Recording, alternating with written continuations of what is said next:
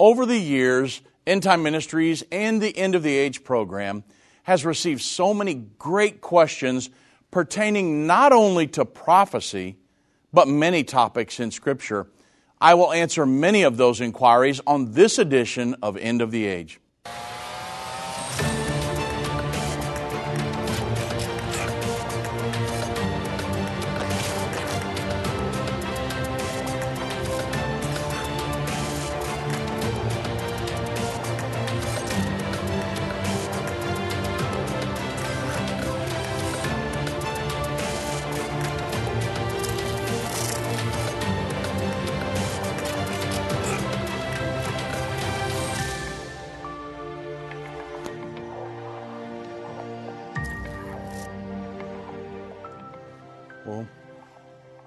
Hello everyone, I'm Dave Robbins with End Time Ministries and the End of the Age program, and I want to welcome you to this segment of End of the Age.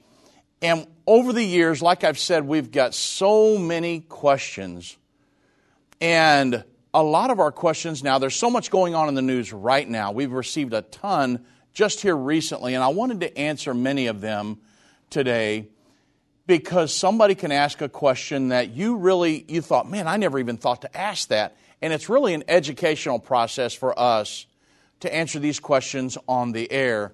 So I'm just going to dive right off in this, and we'll get to as many of these questions as we can during this segment. And I'll probably do it this segment and the next segment as well. So the first question that we'll go to says, what conflict do you guys think will start World War III? Now, at this point, it's purely speculation. I can give you a scriptural answer, which I will do. We'll go to Revelation 9 here in just a moment. But what I wanted to do is to go to the worst conflicts that are really happening, either the conflicts that are happening now or that will happen in the world. So by far, the three worst, either they're occurring or potential conflicts, is the Russia-Ukraine situation, China-Taiwan, possible scenario, and a possible scenario of Israel and Iran. Now, China says that she's going to take back Taiwan. If you guys are following this right along with me in the news, preferably by diplomacy, but if not by diplomacy, she's willing to take Taiwan back by force. So just a little bit of history. If you remember back when Chiang Kai-shek left the mainland of China back in 1949, and that was when the communists took over China. Chiang Kai-shek fled to what was called Formosa, which is now Taiwan, and he took all of China's gold reserves with him. Now, Taiwan still has that gold, or much of it. Taiwan has the 11th largest gold reserves in the whole world, and China wants it back. She claims that it is rightfully belongs to her, and many other things, so they want Taiwan back. China says, we're going to take Taiwan back by force if we have to. Military, they're going to invade. And you've seen what's going on in the news recently over the last several months where these Chinese military fighter jets have been coming over Taiwan's airspace, and Taiwan has to get their jets up in the air to drive them back. That's been happening over and over. And more planes are coming. And a lot of people believe that they're just prepping them for, hey, there's going to be a time when we really invade, and maybe we'll catch you guys asleep at the wheel. Well, if the United States of America gets tied down potentially to a Middle East confrontation, that could be China's sign to go ahead and make a move, and that may bring China into a wartime scenario along with an Israel-Iran situation. Who knows what the United States is going to get involved in? But I wanted to talk about these scenarios because the Bible says there will be a World War III in the near future. I do not know which conflict will set it off. We'll talk about the scriptural context of it here in just a moment. China, Taiwan. American Thinker said this. There's a debate about whether to end the U.S. policy of strategic ambiguity toward the island of Taiwan and replace it with strategic clarity. In other words, we don't know what we'll do and replace that with, here's what we're going to do. Big difference. President Biden, in recent remarks, you've probably heard them, has stated that the United States will militarily defend Taiwan in the event of a Chinese attack or invasion. So there went ambiguity out the window, right? Well, the administration officials have been doing their best to walk that back, the president's comments, stating that the U.S. policy has not changed from strategic ambiguity, even though President Biden said that he was asked, will you go in? And he said, yes, I absolutely will. We are bound to do that. Well, they've tried to walk that back. Furthermore, China is an ally of Iran and is getting massive oil supplies from Iran. So you can see the whole thing is building and how it could all develop into a Middle East, China, Taiwan, possible Russia, Ukraine, a big triangle here. Now, according to oilprice.com, according to senior sources closely connected to Iran's petroleum ministry, who originally outlined the secret element of a 25-year deal with China and Iran, not only is the secret element of that deal going ahead, but China has also added a new military element with enormous global security implications.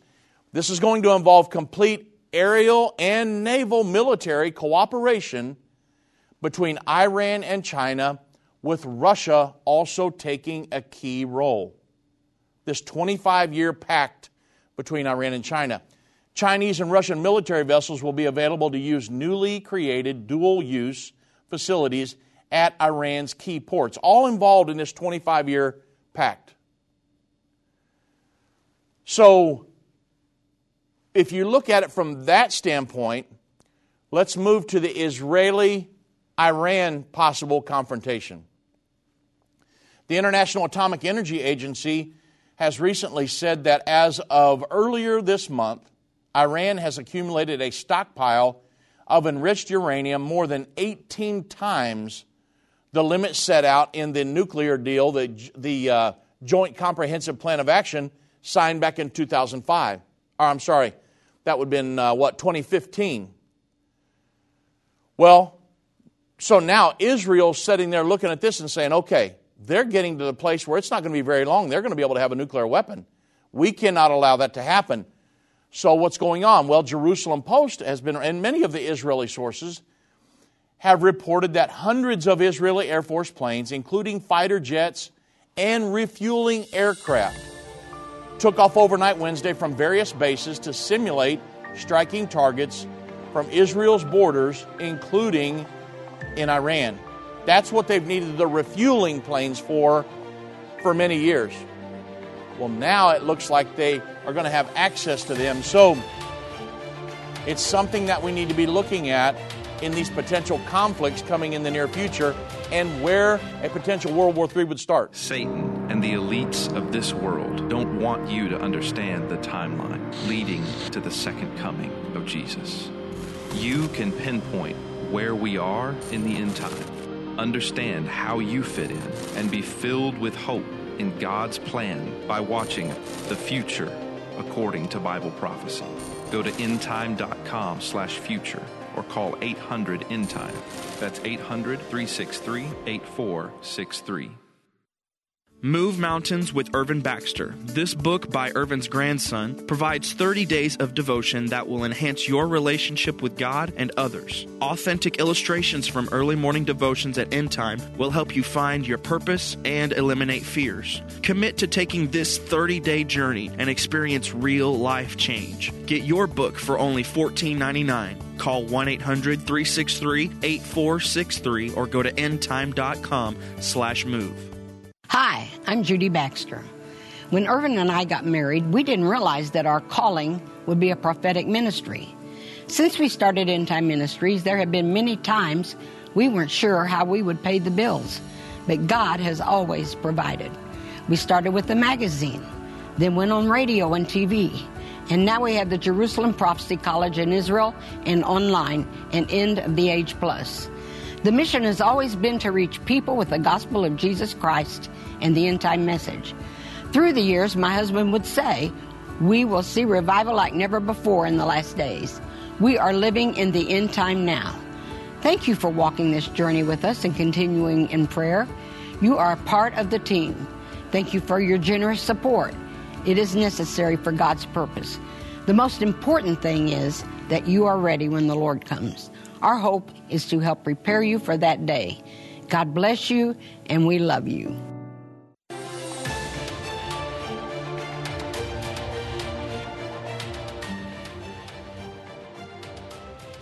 So I'm going to get back into this World War III scenarios and try to, we're speculating, but we're trying to look at different conflicts going on around the world or potential conflicts that could lead us into a World War III scenario.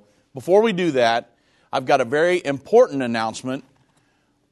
This coming Saturday evening and Sunday morning, I'm going to be, my wife and I will be in Kingsport, Tennessee for a prophecy conference.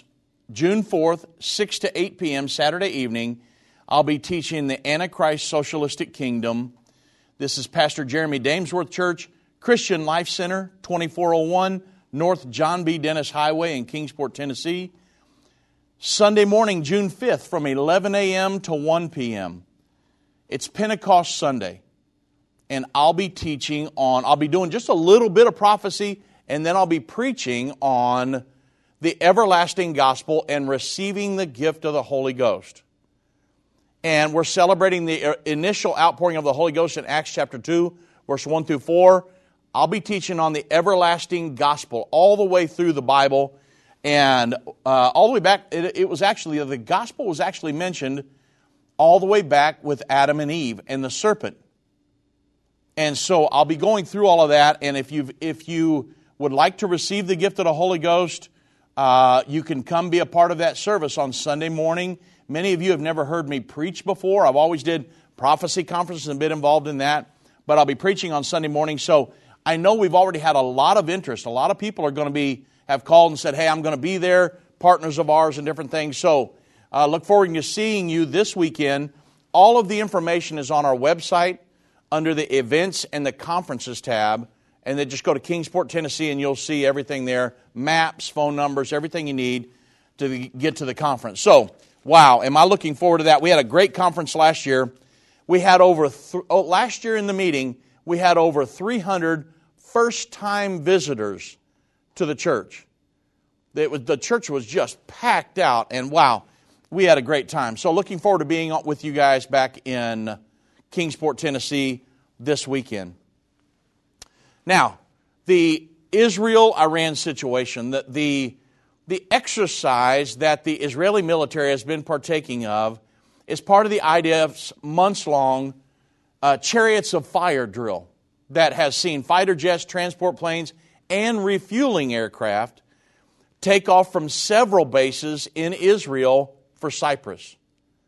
And Israel has significantly increased its readiness level and has taken steps throughout the past year to prepare for a credible military option against Iran's nuclear facilities. Now, in my opinion, and you'll see why here in just a moment, if I had to make an educated guess, I would say this or something in that region would be the thing that sets off World War III. I know Russia's talking about it, but from a scriptural standpoint, I'll tell you why I believe this could be the scenario, if not something in that region, in just a moment. And then, of course, there's the Russia-Ukraine conflict that's going on. Russia is threatening World War III if NATO supplies weapons to Ukraine. And it's even threatened to bomb the U.S. if they ship weapons as well and to try to help Ukraine. So, three huge scenarios. One's playing out right now. Two could be potential conflicts in just days, if not weeks. And so it's something that we're watching. But the question, original question was, where do you guys see World War III starting? Revelation 9, verse 13 through 16 prophesies World War III. The Bible says, and the sixth angel sounded, and I heard a voice from the four horns of the golden altar, which is before God, saying to the sixth angel, which had the trumpet, loose the four angels which are bound in the great river Euphrates. It's very specific on the dot on the map right there, the Euphrates River region. Turkey, Syria, Iraq, Iran. Four nations house the Euphrates River. And the four angels were loosed, which were prepared for an hour a day, a month, and a year. And when they're loosed, their assignment, the Bible says, will be to slay the third part of mankind. The Bible says they will come out of the Euphrates River region. And then verse 16 says, and the number of the army of the horsemen were 200,000, and I heard the number of them. So from a prophetic perspective, it would be my opinion that the war would emanate from the Euphrates River region, but it will draw in some of the major players around the world. The United States would most certainly be involved in that war. Three entities that could field an army of 200 million soldiers, certainly China. China has the 25-year pact with Israel, militarily, economically. And then India could field an army of 200 million and the Islamic faction on the planet. So most of these major players will come into this war, and when the smoke clears, one-third of the world's population would be destroyed. From the prophecies of the Bible, it is my opinion that it will start in the Euphrates River region somewhere, and by far the biggest thing going on there is the Israeli-Iran situation with Iran's nuclear aspirations, and they're the number one state sponsor of terrorism on the planet.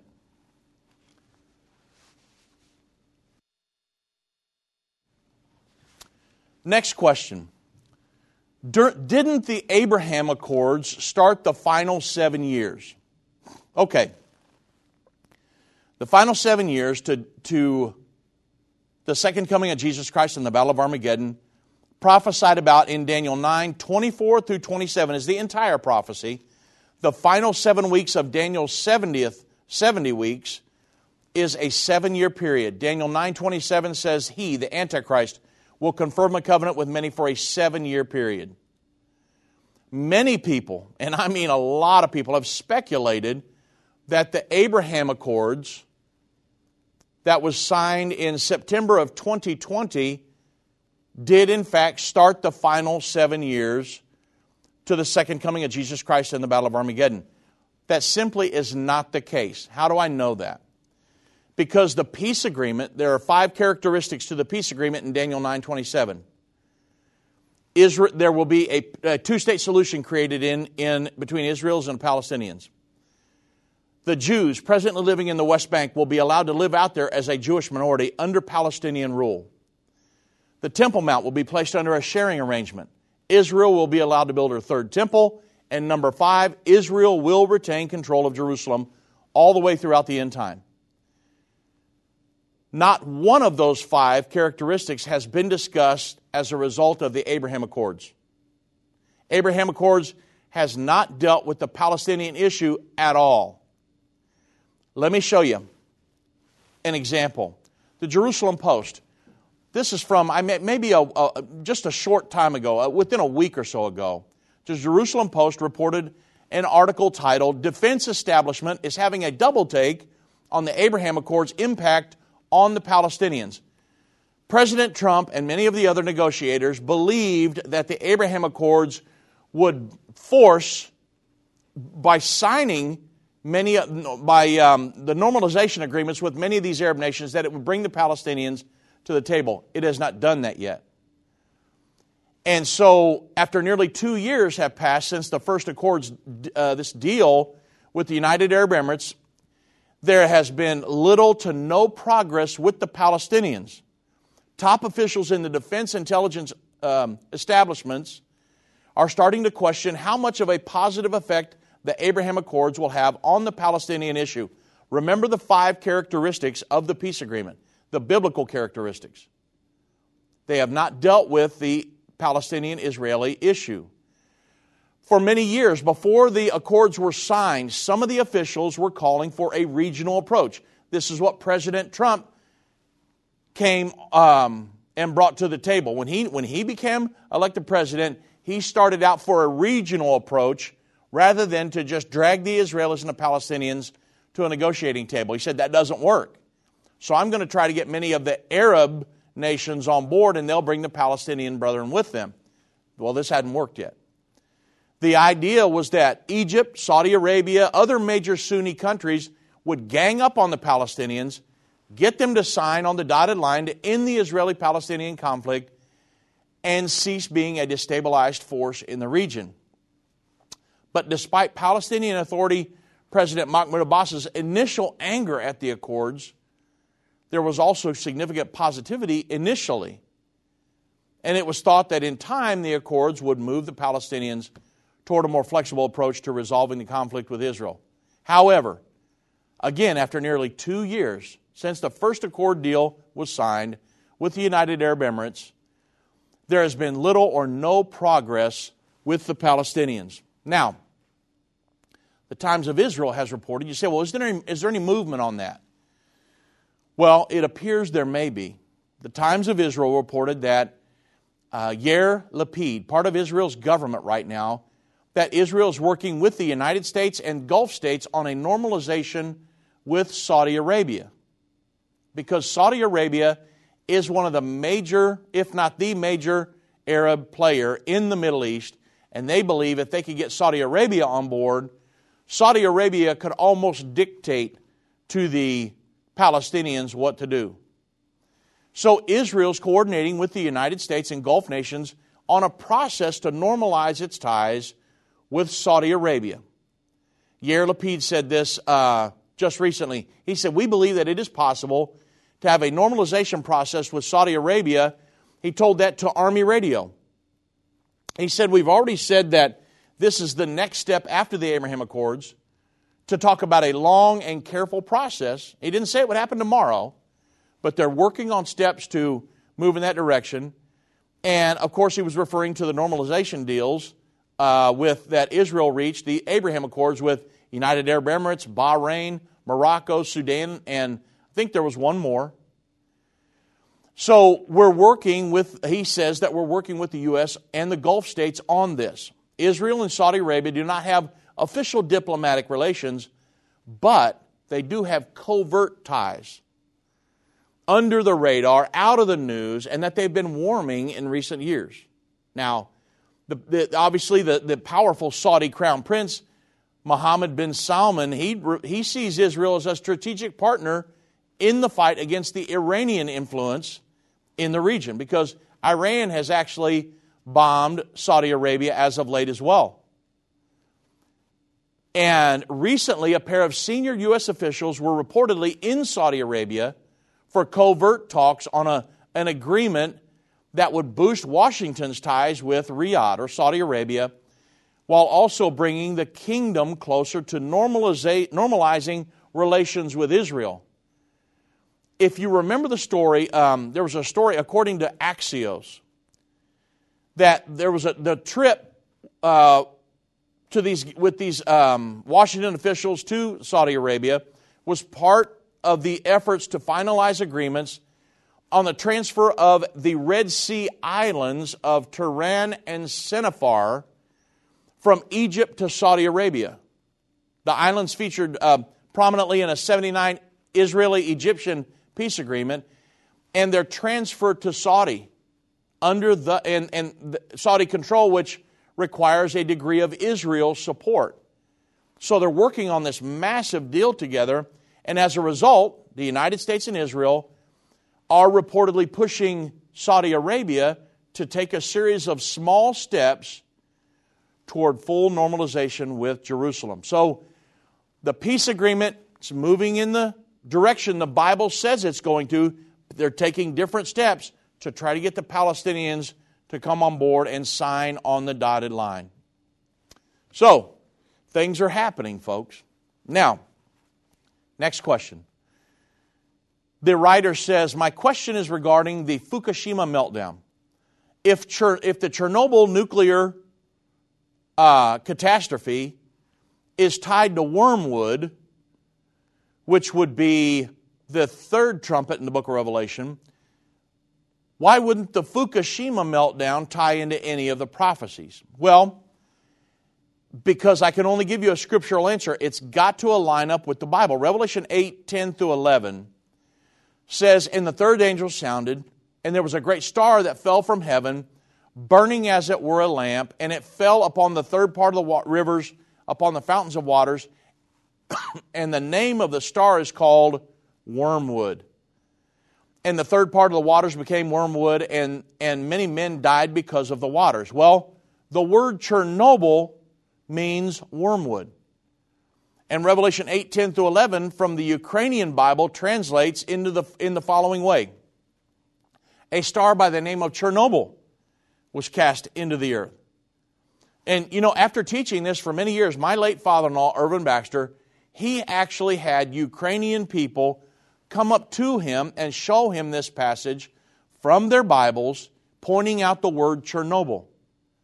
And the events of the Chernobyl accident April 26th of 1986, they fit perfectly with the prophecy in Revelation chapter 8.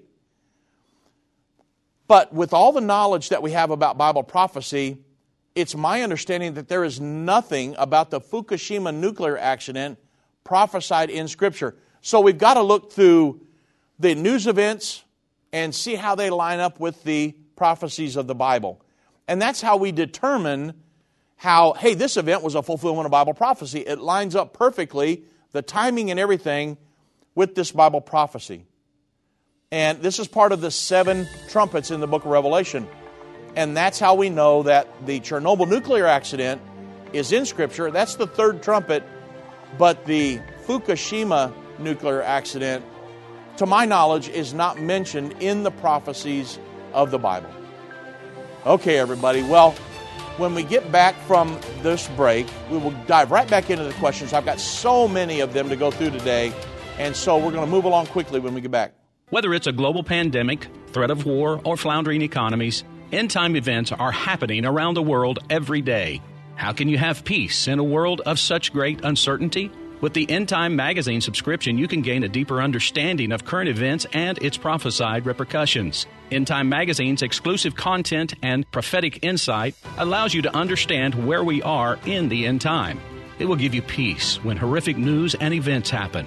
When you subscribe today to End Time Magazine for 12 months for just $19.99, you can have hope for the future because you will understand what the Bible says about the time we are living in. You'll get access to exclusive articles like the prophesied American-Israeli alliance, End Time Do's and Don'ts, and Could School Choice Save America? Subscribe for you or a friend right now. Go to endtime.com or call 1-800-END-TIME. That's 1-800-END-TIME. The symbols and prophecies within the book of Revelation have perplexed Christians and unbelievers around the world. In his final work, Revelation, The Unveiling of Jesus Christ Part 2, the late Irvin Baxter unlocks the mystery of the book of Revelation with in-depth analysis and commentary like you've never before. These comprehensive study tools, available for $299, will deepen your biblical understanding. Don't miss this special offer. Call 1-800-END-TIME. Or go to endtime.com. If your station only carries the first 30 minutes of End of the Age, go to endtime.com and click the watch button to continue today's broadcast. You can also finish up later by clicking the archive button.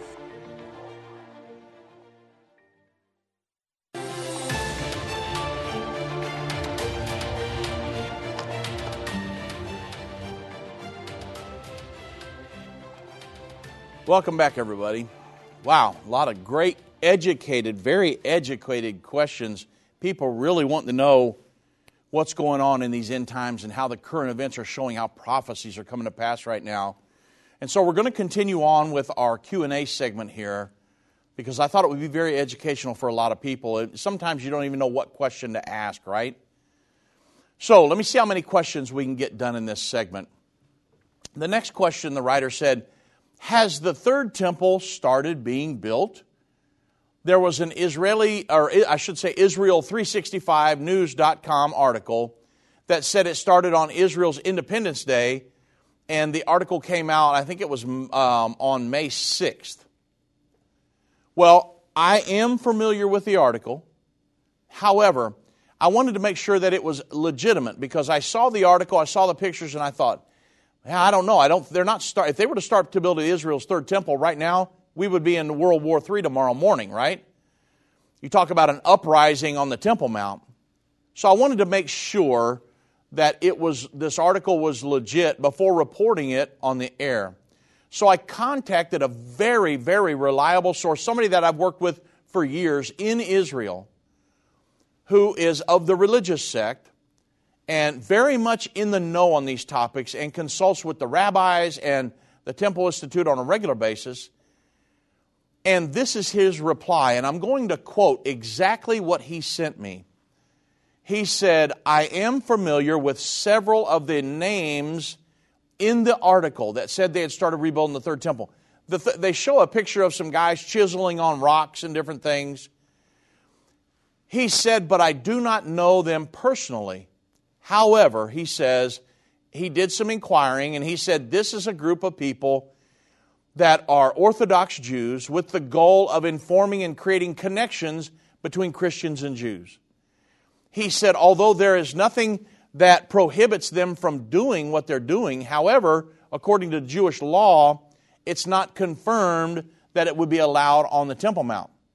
He said simply because there must be a unity of Jews that come together to form a unit comprised of the various sects in Judaism that would condone what they're doing. And this is basically a few rabbis who have chosen to do this. And he says, in his opinion, it's designed to bring attention to their causes, whatever they may be. He said, I spoke to a friend of mine who agreed with us that there are many things that are still unknown regarding actually allowing the temple to be rebuilt. And right now, the next step would be for more than half of the Jews worldwide to be living in Israel and many other things. And so this guy's in the know on all of this, and so I wanted to make sure that before I talked about that article on the air that I got some information that I could share that was very reliable. And so it appears that the Israel 365 article that the gentlemen were saying, hey, we're chiseling on stones and this will be part of the third temple. However, it appears that they were just doing that to draw attention to their causes and that it would not be sanctioned by some of the leading institutions that are pushing for the building of the third temple. So, time will tell. But at this point, I don't believe that those stones would be used on the third temple from all that I can tell from my resources in Jerusalem. Next question.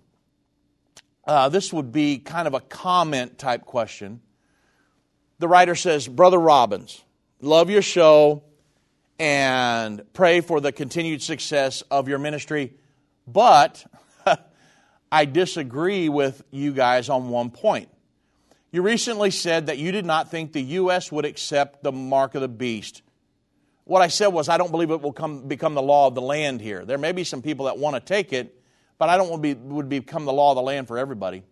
But the writer goes on and says, however, Joe Biden recently commanded the Fed to come up with a government-backed Bitcoin. Well, actually, it's a central bank digital currency. It's not going to have anything to do with Bitcoin. They want to oversee the cryptocurrencies, and for the Federal Reserve to create their own central bank digital currency. The writer goes on to say, once they implement a government digital currency, this is surely a mark of the beast. We who refuse to participate in the digital currency and the digital identity verification that comes with it will not be able to participate in the economy. Okay, so I do understand and appreciate that your perspective. It certainly is a precursor to the mark of the beast system. The central bank digital currency does seem dangerously close to that. However, it is not the mark of the beast.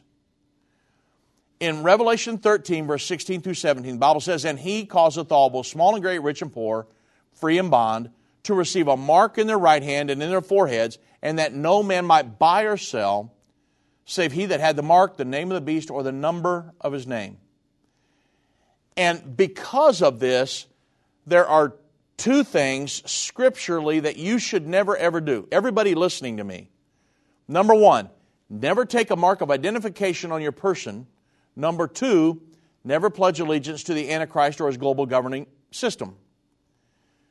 The CBDC, even though it is a precursor to that system, in my opinion, it does not require either of those at this point. So what I've decided that I would do is to use their system until they begin to abuse it and want to put a mark of identification on my person or try to use it to coerce me to pledge allegiance to the Antichrist of the world governing system. At that time, I got to opt out. Now, I'm not saying that I want to use the CBDCs at all. Perhaps we can use Bitcoin or another cryptocurrency or something, or maybe, still dollar bills. I don't know how all this is going to play out. But I know scripturally there were two things I will never do. And that's that mark of identification on my person and a pledge allegiance to the Antichrist or his world governing system.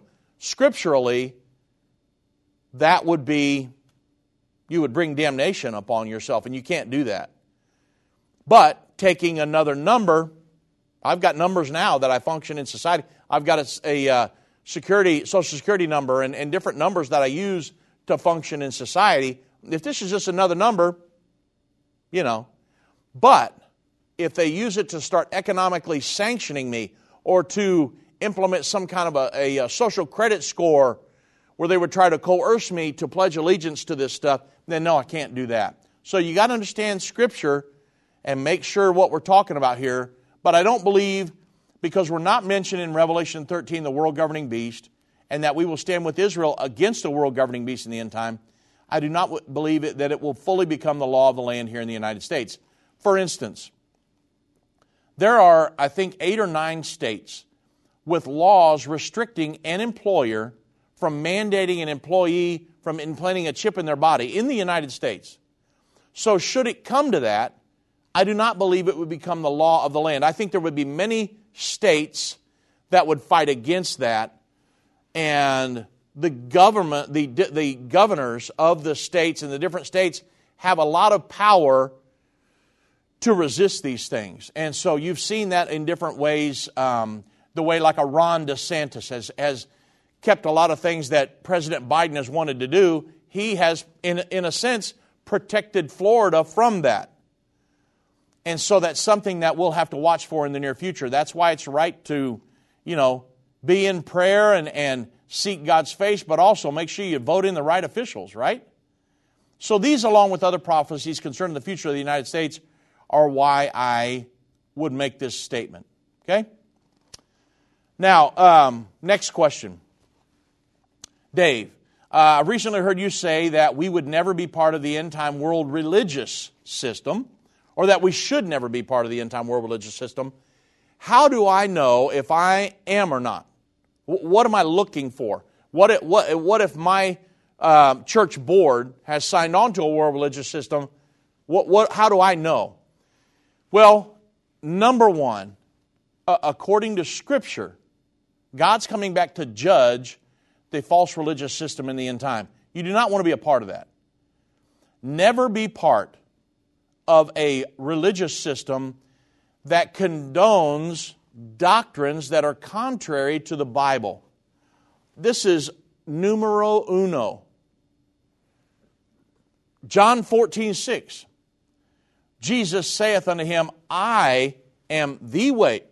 Not one of the ways. Jesus said, I am the way, I am the truth, and I am the life. No man comes through the Father but by me. Now, if you can move off of that, then you've compromised, you've moved off to one of the central belief systems in the Bible, that if you're a Christian, you're looking to Jesus for your plan of salvation.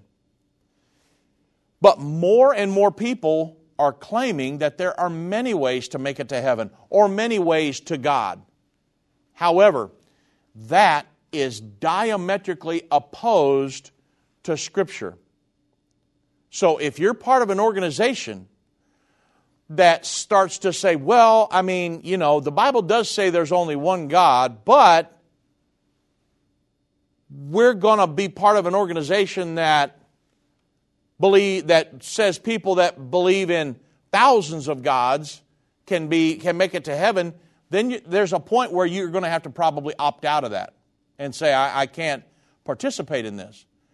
So consider the interfaith efforts in the world. Back on February 4 of 2019, this would be a good example. The Grand Imam Al-Azhar Ahmed Al-Taib, considered to be the most important imam in Sunni Islam, and Pope Francis, who claims to be the head of the quote-unquote Christian world, arrived in Abu Dhabi hand-in-hand in a simple symbol of interfaith brotherhood. Pope Francis and the Grand Imam signed a historic document, the Document on Human Fraternity for World Peace and Living Together. Now, in the document, it actually states, it is a document that invites all persons who have faith in God and faith in human fraternity to unite, work together, so that it may serve as a guide for future generations to advance a cultural and mutual respect in the awareness of the great divine grace that makes all human beings brothers and sisters. Okay, that sounds great, doesn't it? But what if these meetings would ask you to move off of basic biblical doctrinal foundational principles? Would you be willing to do that? The answer should be, no, I will not. The meeting and the document will be viewed by many as two religious leaders uniting their followers in a call for peace. However, for those who understand Bible prophecy and biblical foundational principles, it's much more than that, right? And I want you to consider two statements that are in the document. Number one, the pluralism of and the diversity of religions are willed by God in His wisdom.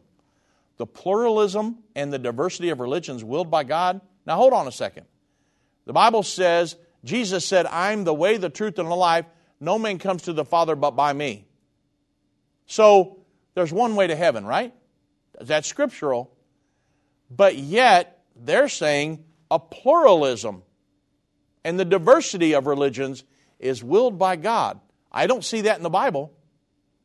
I see God in the Old Testament when Israel went off into idolatry and started worshiping other gods, that God would punish them and exile them. So, according to Scripture, there's one way to heaven. And Christians, hopefully, believe that. At least you should. And so we'll talk about this more when we come back from the break, because there's a huge move on the earth today to move all religions under one umbrella. I've been part of the End Time family from the beginning over 30 years ago when my parents, Irvin and Judy Baxter, began ministry from the recliner in our living room. My name is Jana Robbins. I have the pleasure of connecting with our incredible partners every day. End Time is a small nonprofit that runs a high-traffic website, a daily TV and radio show, the Prophecy College in Jerusalem, and more. Although we have less than 30 team members, we are able to serve tens of millions of people each month. We survive on the goodness of God and donations averaging about $50. If everyone hearing this message gave $22, our financial needs would be met for the year. If you only give to one cause per month, please consider partnering with End Time to help get the message of our soon-coming King out to the world. Call us at 1-800-END-TIME to give today, or go to endtime.com to become a monthly or one-time partner.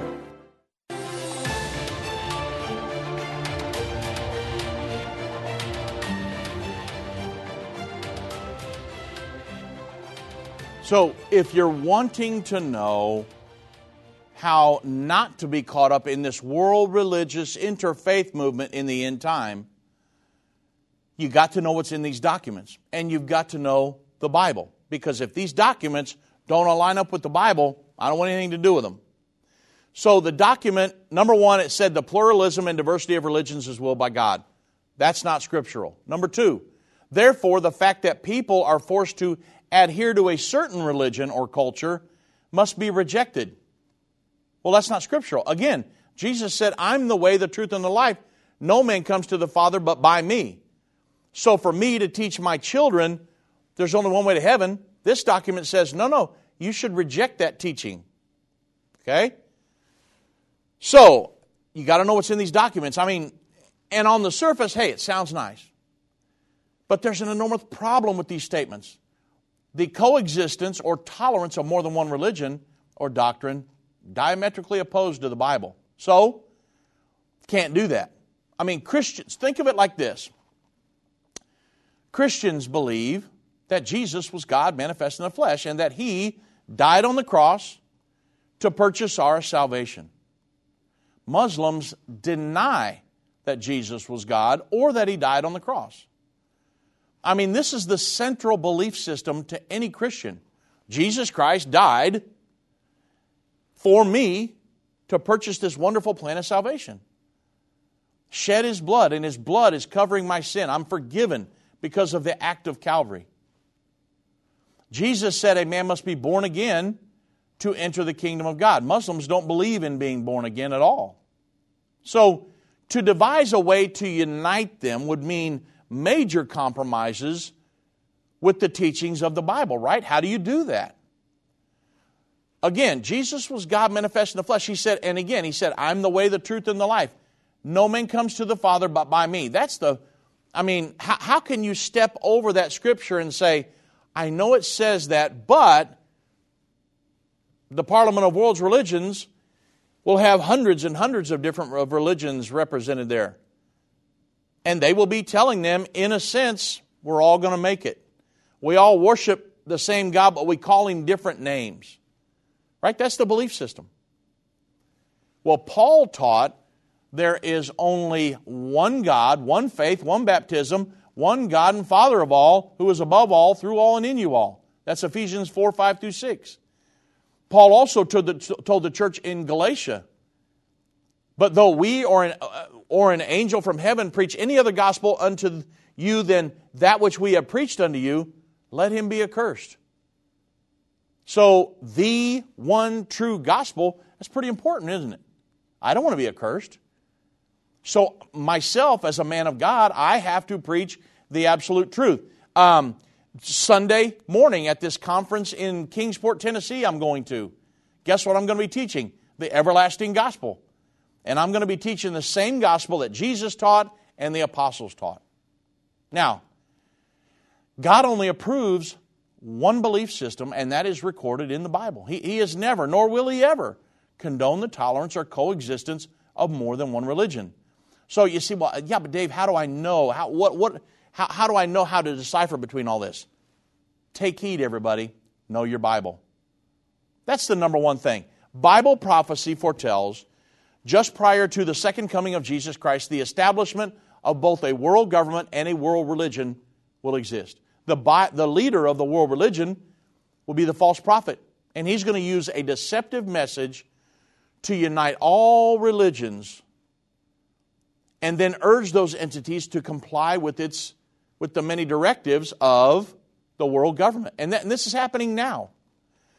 Jesus warned us that this would be the case. I mean, Jesus answered and said unto them, take heed that no man deceives you, for many will come in my name, saying, I am Christ, and shall deceive many. That's in Matthew 24, the Olivet Discourse, verses 4 and 5. So, what's the best way to avoid being deceived and participating in such a corrupt endeavor? Know the truth. John 8:32, the Bible says, and you shall know the truth, and the truth, not the truths, plural. John 8:32 says, you shall know the truth, and the truth shall make you free. John 5:39, search the scriptures, for in them ye think ye have eternal life, and they are they which testify of me. Search the scriptures, know your Bible.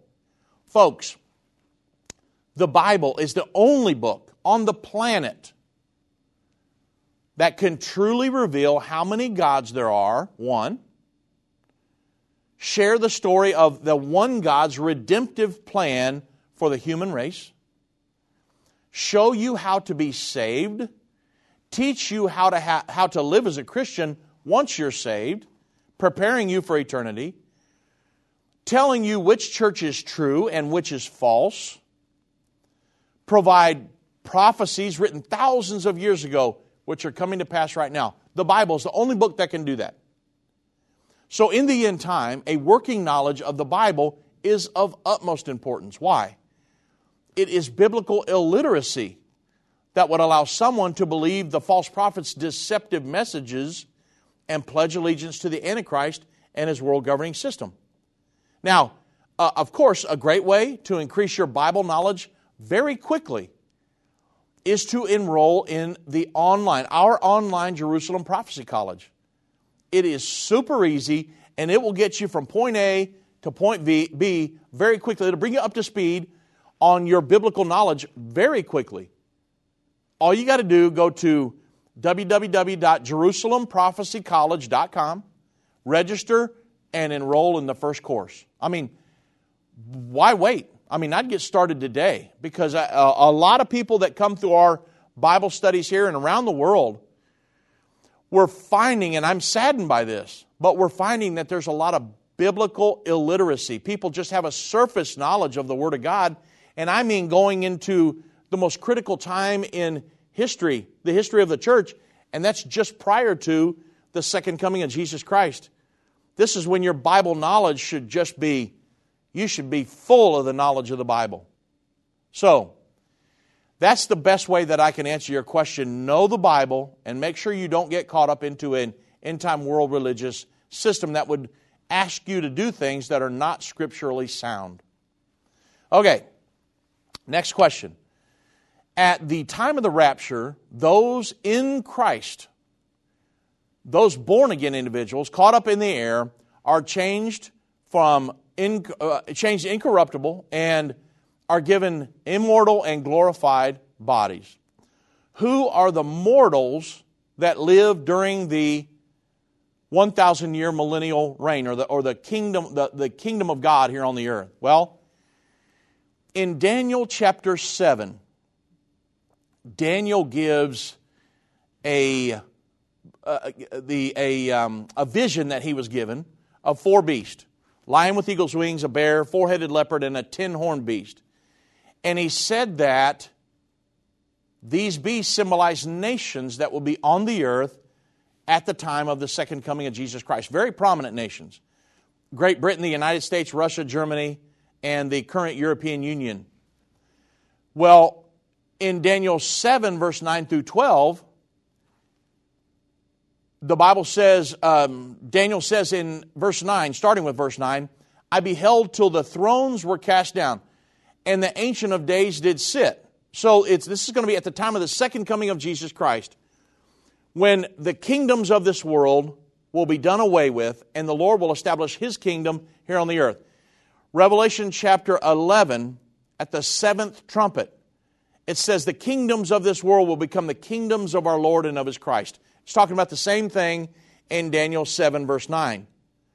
Daniel said, "I beheld these nations were in power at the time when I beheld their thrones were cast down, and the Ancient of Days did sit." Jesus Christ comes back, whose garment was white as snow, his hair was of his head was like pure wool, his throne was like a fiery flame, and his wheels as a burning fire. A fiery stream issued and came forth from before him. 1,000 thousands ministered unto him, and 10,000 times 10,000 stood before him. The judgment was set, and the books were open. It's right here at the very end. "And I beheld them," because of the voice, the great words which were spoken. "I beheld even till the beast was slain, his body was destroyed and given to the burning flame." That happens at the Battle of Armageddon. Daniel saw that 2,500 years ago, but in Revelation 19:20, at the Battle of Armageddon, the Antichrist and false prophet are cast into the lake of fire. And so, this is what we're talking about here, is at the time of the second coming of Jesus Christ. And in verse 12, Daniel says, as concerning the rest of the beast. What were the beast in Daniel 7?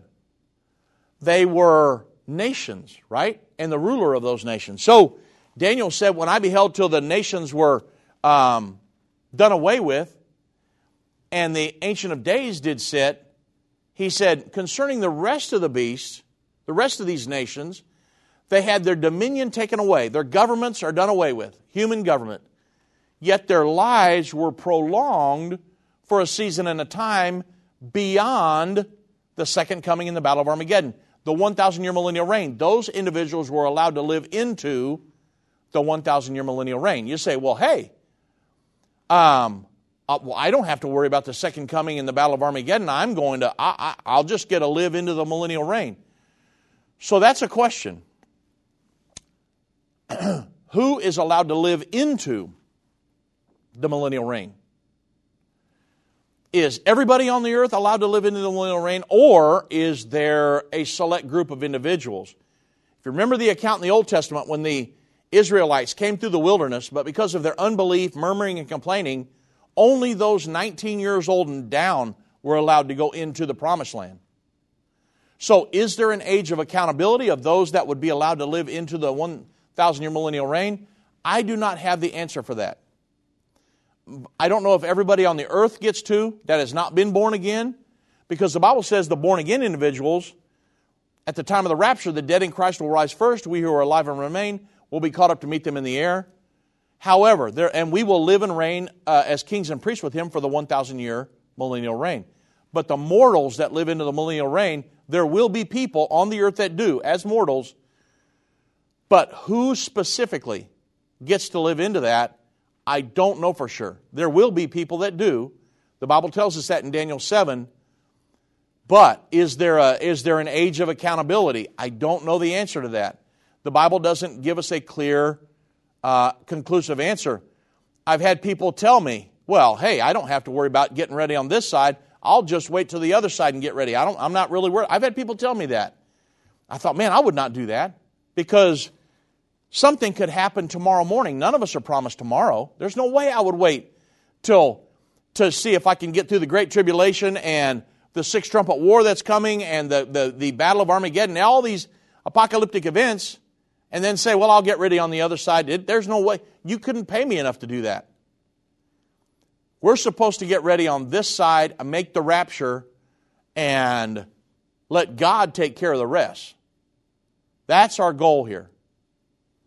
So it's very, very important. And so, you know, right here at the very end, I know I don't have enough time to get into another question, but I would like to say again, I'd love to see you at the conference in Kingsport, Tennessee this weekend.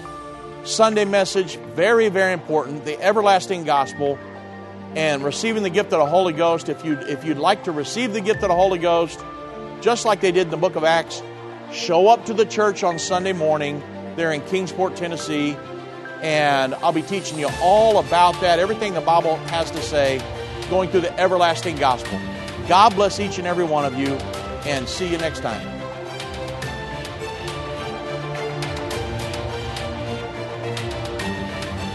This has been End of the Age, brought to you by the faithful partners of End Time Ministries. If you're not currently a partner with End Time Ministries, or if you would like more information, we invite you to call us at 1-800-END-TIME. That's 1-800-363-8463, or visit us online at endtime.com.